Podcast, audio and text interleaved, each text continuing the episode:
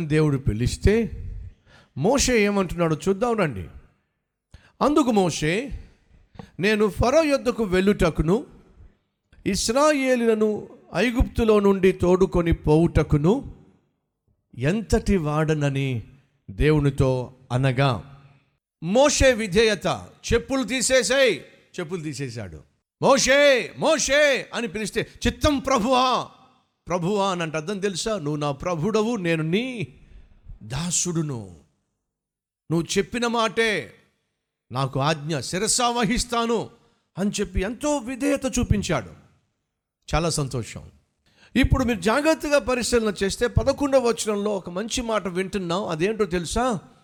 ఐగుప్తు దేశానికి వెళ్ళడానికి ఐగుప్తులో ఉన్నటువంటి ప్రజలను నేను విడిపించటానికి నేను ఏ పాటి వాణ్ణి? అంటున్నాడు నేను ఏ పాటి వాణ్ణి? నేను ఎంతటి వాణ్ణి? అని అంటున్నాడు. దీంట్లో రెండు కారణాలు ఉన్నాయి నేను ఏ పాటి వాణ్ణి? అని అంటున్నాడు అంటే మనకు కనిపిస్తుంది ఏమిటయా అంటే తగ్గింపు తత్వం. మనకు కనిపిస్తుంది ఏమిటయా అంటే వినయం. మనకు కనిపిస్తుంది ఏమిటయా అంటే దీనత్వం. కానీ వాస్తవంగా మోషే నేను ఎంతటి వాణ్ణి? అని అంటున్నాడంటే నేను ఎవరిని అంటున్నాడంటే మనకి పై పైన కనిపిస్తుంది అతని దీనత్వము తగ్గింపు తత్వమే కానీ వాస్తవంగా తగ్గింపు తత్వాన్ని బట్టి ఆ మాట అంటున్నాడా? That is most important Moshe నిన్ను నేను వాడుకుంటా అని అంటే మోషే అంటాడు నువ్వు నన్ను వాడుకోవడానికి నేను ఏ పాటి వాణ్ణి నా దగ్గర ఏముంది? దేవుడు ఒక వ్యక్తిని వాడుకోవాలంటే ఆ వ్యక్తి దగ్గర అసలు ఏం కావాలి చెప్పండి? నా మాట మీకు అర్థమైందా? దేవుడు ఒక వ్యక్తిని వాడుకోవాలంటే ఆ వ్యక్తిలో టాలెంట్లు చూసి దేవుడు వాడుకుంటాడా? ఆ వ్యక్తిలో ఉన్న నైపుణ్యతను చూసి దేవుడు వాడుకుంటాడా?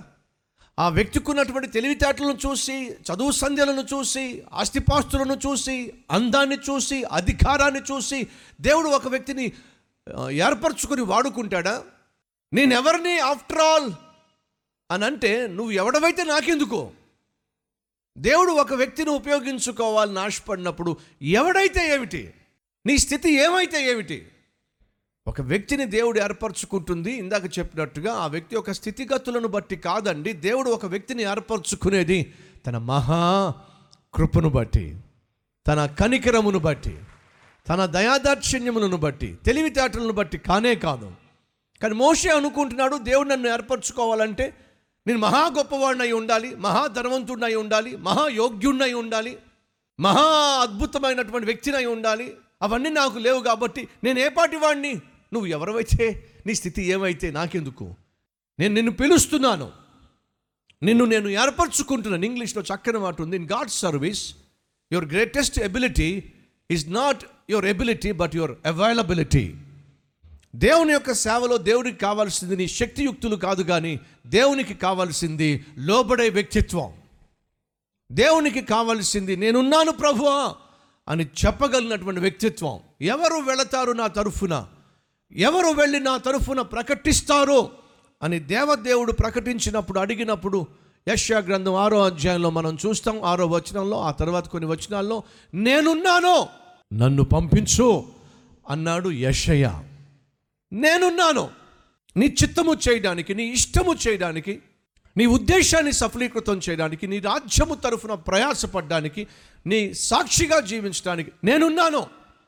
దేవునికి అటువంటి వాళ్ళు కావాలి. నేనున్నాను ప్రభువా అనేవాళ్ళు కావాలి. కానీ మోష ఏమన్నాడు తెలుసా? నేను ఎంతటి వాడిని ప్రభువా?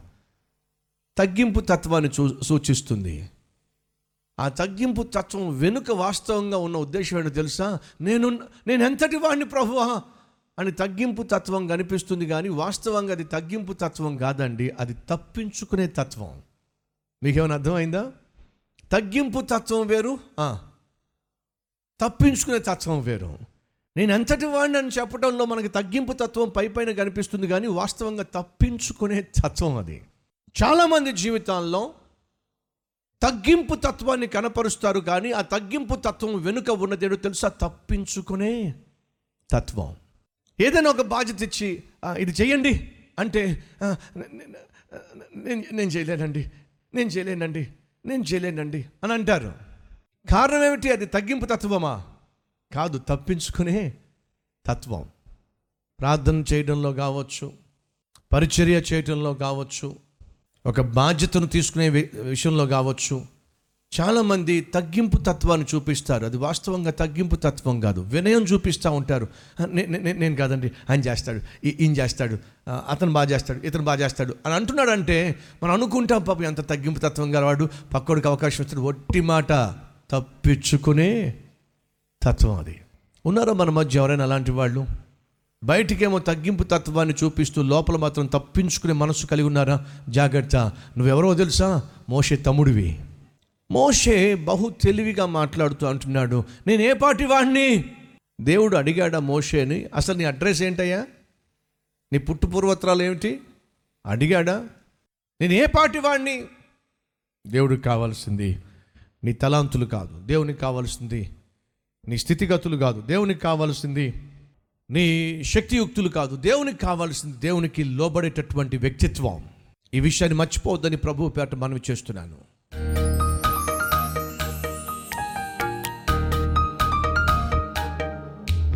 పరిశుద్ధుడు అయిన తండ్రి దివ్యమైన వర్తమానం ద్వారా మాతో మాట్లాడినందుకు నీకు వందనాలు.